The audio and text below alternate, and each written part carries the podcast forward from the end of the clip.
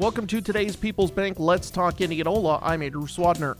On today's program, we talk with Charlie Desell and Emily Rizvich with the City of Indianola about the City Downtown Facade Grant Program.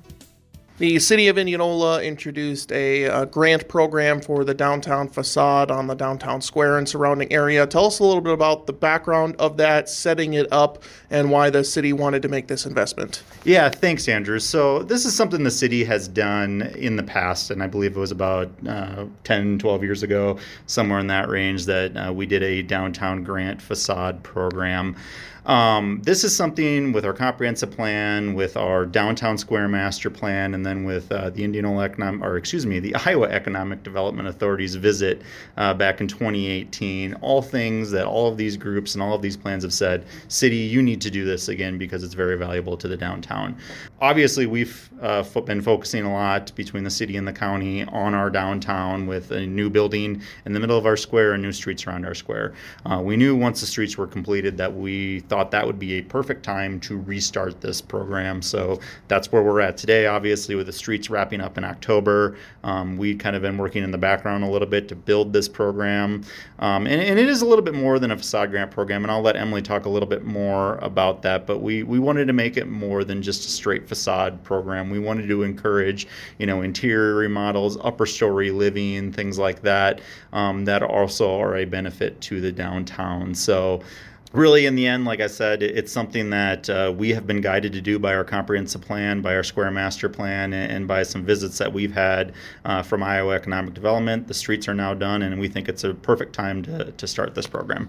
Well, before we get into the full application process, tell us a little bit about some of the grant funding people can apply for. Like you mentioned, the facade, the interiors, just kind of the particulars on what the grants can cover and how much are they for. Yeah, so property owners and business owners can apply for up to $25,000 in grant funding for the Downtown Facade and Interior Improvement Program. This funding could be used for facades, as Charlie had mentioned, but it can also be used for creating new upper story housing units, as well as revitalizing those areas of the buildings that are adjacent to an alleyway, as well as creating new commercial opportunities in the downtown area. Walk me through the application process. I'm assuming there's a lot more to it than just saying, I have a building, I want to make it better, money please. So walk me through how that works. Yep, so there is an application form that property owners or for applicants to start out the process. So they'll fill out that application. There are a few submittals that they'll, attachments that they'll need to provide in addition to the form.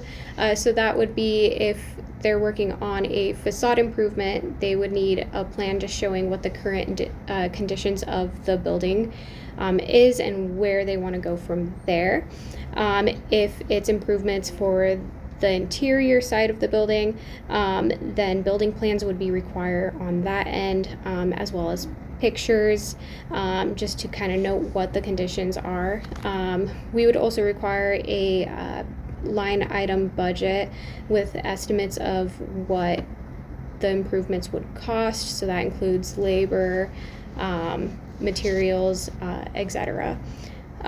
From there, once that application is submitted, staff would review it. We would provide a recommendation based off of our scoring guidelines that are available on our website, as well as our scoring rubric. And that would be that recommendation would then be provided to the Downtown Square Commission. They would adopt their own recommendation based off of staff's review. From there, that recommendation gets sent to City Council for final review and decision. Afterwards, we would provide a letter to the applicant noting that they have been awarded this funding. They can take that to get a loan for that money.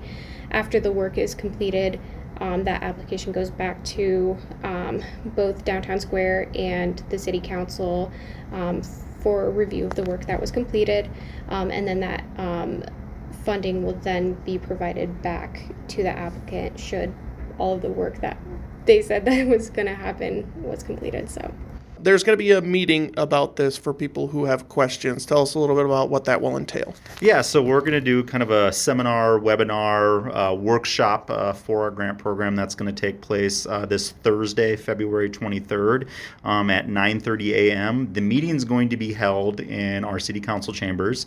That is open to the public for anybody who would like to attend in person. However, we're also providing a link for people who want to attend on Zoom, as we will be recording it live. And if you need that link, please contact our office at Community Development. Our phone number, probably just the easiest way to tell people over the radio, but 515-961-9430. And that'll get you to our admin, and then we can get you to the right place for that link. But then we will also, so with that Zoom link, you'll have the ability to join in, ask questions on the Zoom meeting if you're not able to be there in person. Lastly, as we are recording the meeting, we will then upload it onto the city's YouTube page. And if you want to go back and watch that meeting at any time, that will be available to anybody in the public. Thanks to Charlie Desell and Emily Rizvich for joining us on today's program. If you missed any of our Let's Talk programs, find them online daily at kniakrls.com under podcasts, and subscribe through Apple, Google, or Spotify to never miss an episode. That concludes today's People's Bank Let's Talk Indianola. People's Bank in Indianola, Pleasantville, Carlisle, Knoxville, and more. Service you expect from people you trust. Member FDIC.